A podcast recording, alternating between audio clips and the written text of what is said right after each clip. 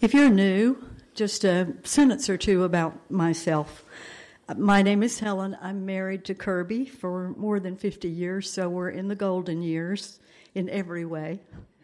Um, our our children children are grown, and the all girls granddaughters are galloping through college, finishing and and talking about how the Lord is leading them and where He's leading them in the world or to the next steps.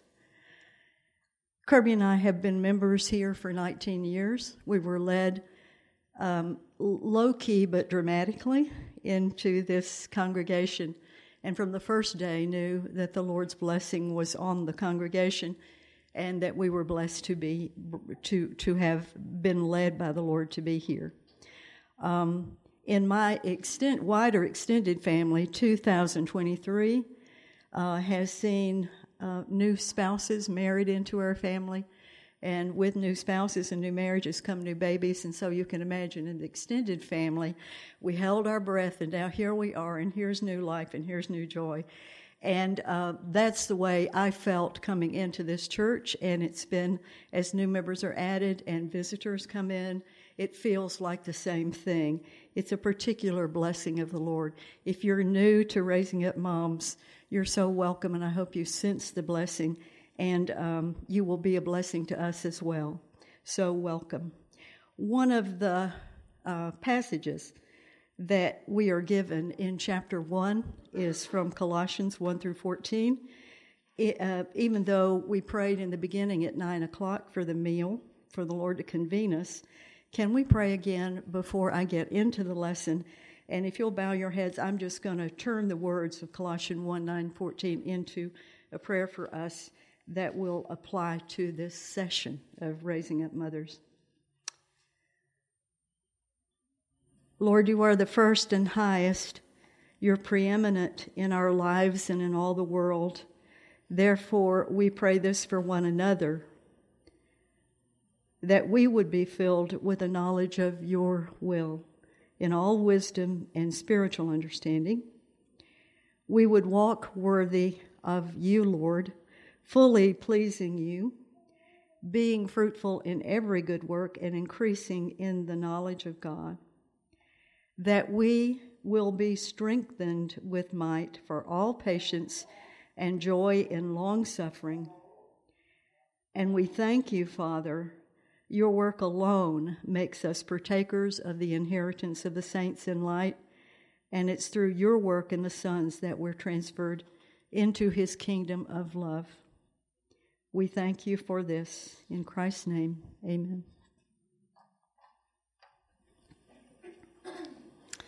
The author, our new author, Christina Fox, um, is introduced to us with some women and men, I think, who endorse her, with words and phrases like this the gentle scalpel of the gospel to divided hearts.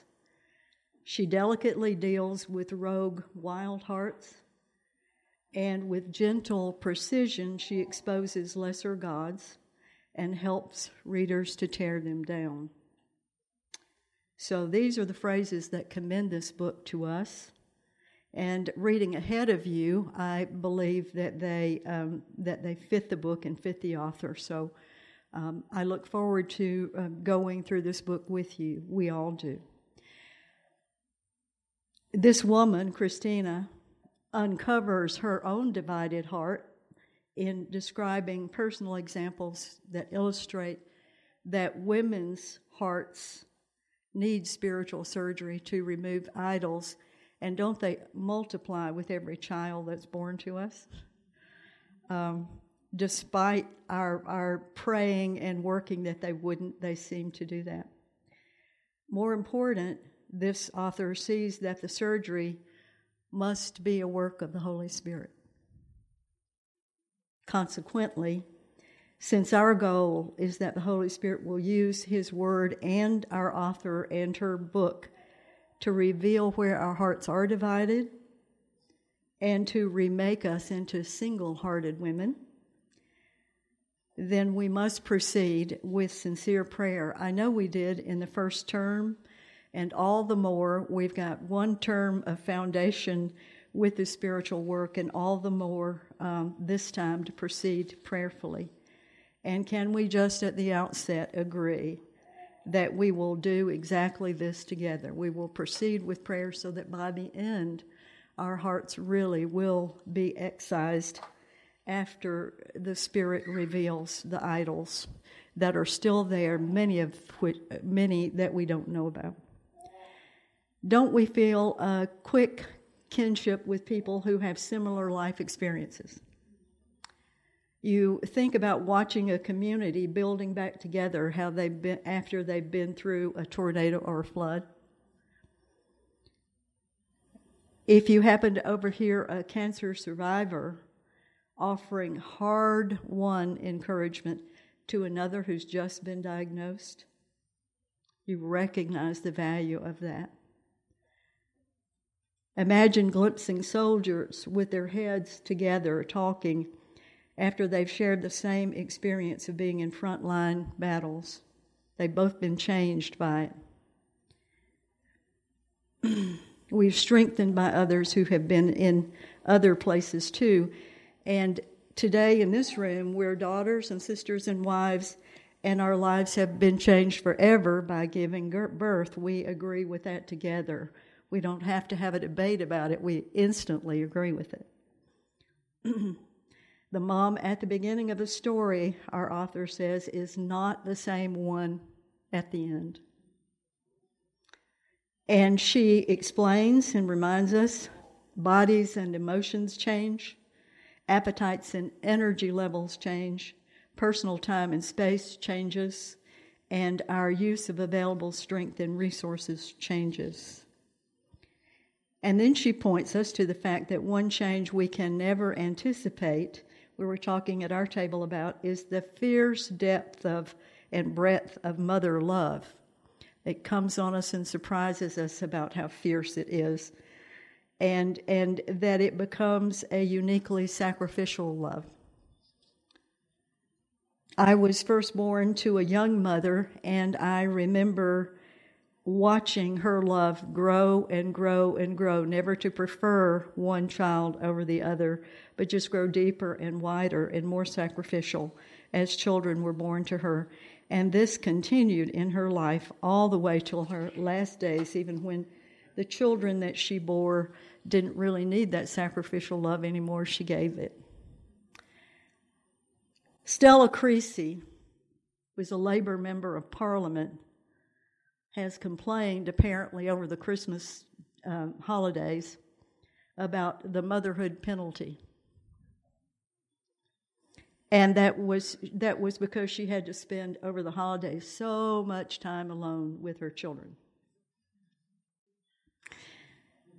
This points directly, we'll unravel that as we go along. This points directly to the one thing in mothers' lives that doesn't change, and that is the presence of personal sin in those long periods and long hours and long days when we are in the same place and often isolated with our children. Creasy didn't like it a bit. The Lord teaches us to love it. This sin is part of uh, the inherited DNA we know that was passed down from Adam and Eve. David wrote in Psalm 51 Behold, I was brought forth in iniquity, and in sin did my mother conceive me. Conceived in sin and inheriting Adam's sin nature, Christians have a new identity, though imputed to them or credited to them through the perfect life and sacrificial death of Christ Jesus, our Savior. This, this is for Christians, of course um, those apart from Christ or their life has to do with the first Adam. Through faith, we trust in Christ alone. Through his atoning work for us on the cross, we've been set free from the power of sin in that it no longer owns us. This is from Fox's page 22 whether in our first decade as a Christian or our fourth or more, we know that the old sin nature didn't disappear when the Holy Spirit entered as the down payment for eternal life. We wish it did, but it did not and has not. Uh, in that time uh, ahead, we will live apart from the power and presence of sin altogether, but not now. The difference, though, on this side of the cross applied to our lives is that now we are able not to sin. The author talks about that. There's a there's a theological term for that. We hear that in messages. Uh, before Christ saved us, we don't have any capacity. We are sold to sin, and after He saves us, then through the Holy Spirit, there's an impartation of the ability not to sin. We're able not to sin. She says on page 22 sin is no longer our master, and we are no longer its slave. Now, on this side of the cross, as the Holy Spirit uses His Word to bring us to maturity, that beautiful phrase um, that Paul wrote the measure of the stature of the fullness of Christ, maturity. We take on the image of Jesus, our second Adam. He is God's first fruits of redeemed humanity, and we are to become God's full harvest. 1 Corinthians 15:49 Just as we have borne the image of the man of dust, Adam, we shall also bear the image of the man of heaven. 1 John 3 2. Beloved, we are God's children now, and what we will be has not yet appeared, but we know that when he appears, we shall be like him because we shall see him as he is. Did you hear in those two verses I hope with wonder how God trains us as His second Adam children to be like Christ through giving us children who bear the image of the firstborn Adam. And He bids us train our children um, as children of the covenant, anticipating and praying to the day that they will become second Adam children also the the the we shall bear the image, we shall be like him. It's future, but it's certain. And every day in our homes, we're we're living and we're working on the basis of the certain future that that the Lord has provided for us through the work of Christ Jesus. With the birth of our first child, I mean all of our first children, we're enrolled in a graduate school, so to speak, on the nature and impact of sin on creation and in us. And think of that household with, with the sin com, con, conspiring, our sin, our husband's sin, splashing and sloshing into our children's sin, and theirs splashing and sloshing into us. Fox called it just plain messy. and that's the truth. It's a 24 hour, 24 7 job that challenges us in weak areas and it reveals the depths of sin that before might have been unnoticed. I was amazed when I came to this place with my firstborn child. I thought, I'm in control of my emotions. I don't display anger. I hardly even know how to get angry. Um, I hardly even know how to behave badly when I'm exhausted. The reason I was saying those proud things is because those things ne- had never been tested in my life. And the test proved the, the error. Specific areas of heart sins are brought to light by motherhood. Fox writes on page 25, she lists some of them impatience, irritability, worry, sarcasm, self pity, blame shifting. I think I got a graduate course in all the self sins as my children grew up, and I hope I grew into maturity with them some. As long as we begin to notice these sins, it, when we begin to notice them, it is because the Holy Spirit is opening our eyes to them and helping us see our exceeding sinfulness. To this point, we might say, um, or before this point, we might have thought of ourselves, oneself, that's who I am. I'm just a chronic worrier. But with the Word working through the Spirit a little bit into raising children, we recognize that that's a sin. It's not okay. Just here, we are led to repent and yield to God's Spirit as He changes us into Christ's likeness more and more three things about the Holy Spirit's work that's a review of what we're taught in our church from the pulpit. If we study our Bibles, it's clear in the New Testament, in the letters to the churches, the work of the Holy Spirit. Three things just in review. God's Holy Spirit has united us to Christ Himself. Ephesians 1 13 and 14. In Him, you also trusted after you heard the word of truth, the gospel of your salvation, in whom also, having believed, you were sealed with the Holy Spirit of promise, who's the guarantee of our inheritance until the redemption of the purchased possession to the praise of his glory.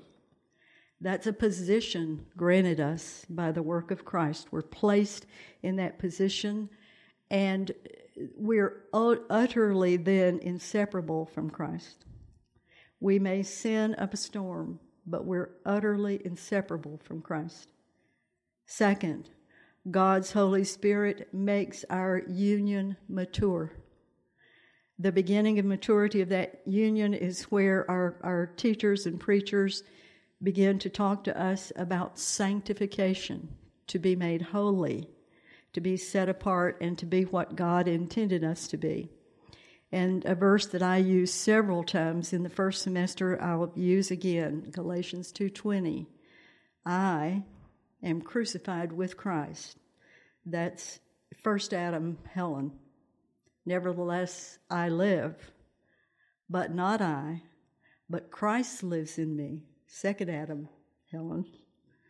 And the life that I now live in the flesh, I live by faith of the Son of God who loved me and gave himself for me.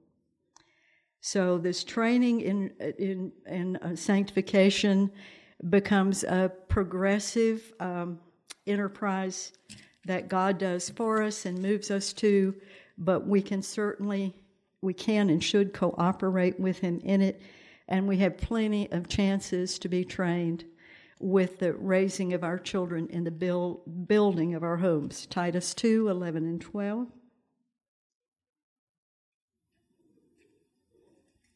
For the grace of God that brings salvation has appeared to all men, teaching us that denying ungodliness and worldly lusts, we should live soberly, righteously, and godly in this present age. And there's not an exclusion for the hard work of home. And there's not an exclusion for the hard work of raising children in the home. Uh, with tiredness and with all the things that seem to converge at one time, there is grace in this work of God in us to make us sanctified, to sanctify us, that allows us to read this verse and say to the Lord, Thank you, you are helping me to live in the light of this. Third, God's Holy Spirit makes our union holy. Um, it might seem that union with Christ would be holy. He's holy, but we're not yet, and we're growing into holiness. Um, there's a beautiful illustration in the book. If you've read it or yet to read it, um, I'm going to take the time to read it here today. It's on page 28. Our, our author says one of my favorite images comes from the voice the, the voyage of the dawn treader by c.s lewis the dawn treader is the name of a ship owned by caspian king of narnia he went on a journey to find the lost lords of narnia edmund Lucy, and their cousin Eustace, joined Caspian on his journey. At one point in their voyage, while their ship was anchored at an island, Eustace wandered off from everyone else to do his own thing.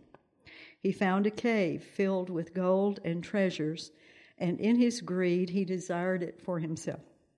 As a result, he turned into a dragon covered in scales. He had turned into a dragon while he was asleep, sleeping on a dragon's hoard with greedy, dragonish thoughts in his heart. He had become a dragon himself. Aslan later found Eustace and removed the dragon skin from him. It was quite painful, but it changed him from a dragon and back into a boy again. The very first tear, tear he made was so deep that I thought it had gone right into my heart. And when he began pulling the skin off, it hurt worse than anything I've ever felt.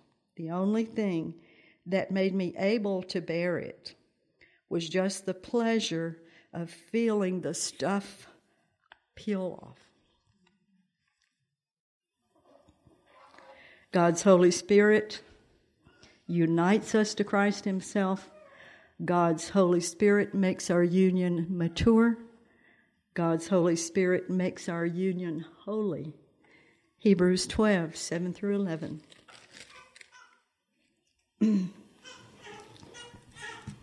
this is important for us and what the Lord is doing in us. And it's important for us then yielding to it to train, to, to use it in the training of our children. If you endure chastening, God deals with you as with sons. For what son is there whom a father does not chasten? But if you are without chastening, of which all have become partakers, then you are illegitimate and not sons. Furthermore, we have had human fathers who corrected us, and we paid them respect. Shall we not much more readily be in subjection to the Father of spirits and live? For they indeed for a few days chastened us as it seemed best to them, but he for our profit, that we may be partakers of his holiness. Now, no chastening seems to be joyful for the present, but painful Nevertheless, afterward it yields the peaceable fruit of righteousness to those who have been trained by it. I'm at the close. The Holy Spirit's work to make us like Christ is a lifelong one, and it doesn't end until we inherit our glorified bodies and spirits blessed inheritance day. So, perspective is what we need then, and where we find spiritual wisdom. For you're at different ages and stages with your children, and we mentors are at different ages and stages, sometimes with grown children and their children. But we all need perspective. We may hold a coin so close to our eyes that it hides the sun itself we may put ourselves in the same way. We live in this age when the, the spirit of the age is self actualization. Well, if we buy into that, we may put ourselves in the place that it blots out God in our lives.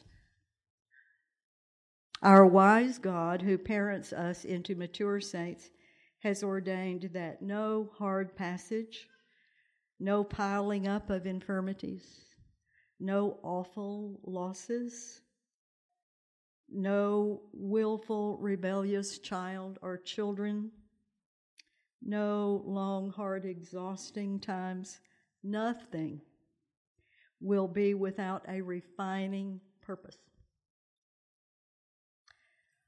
Corn crushed makes bread, grapes trodden make wine. Pressed olive yields oil. The corn of wheat abiding alone is not fruitful, but when it dies, it enters into harvest ranks. The last three things, or one of the final three things that our author says in this chapter. Motherhood brings to light the problems that with sin that remain in our lives. And second, motherhood is, an, is hard, and I'm adding intensely personal. We can't do motherhood in the objective or in the in the ideas. It's personal. It involves all of us, all that we have, all the time.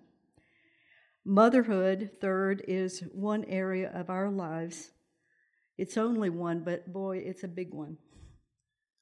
One area of our lives God uses to transform us into His holiness.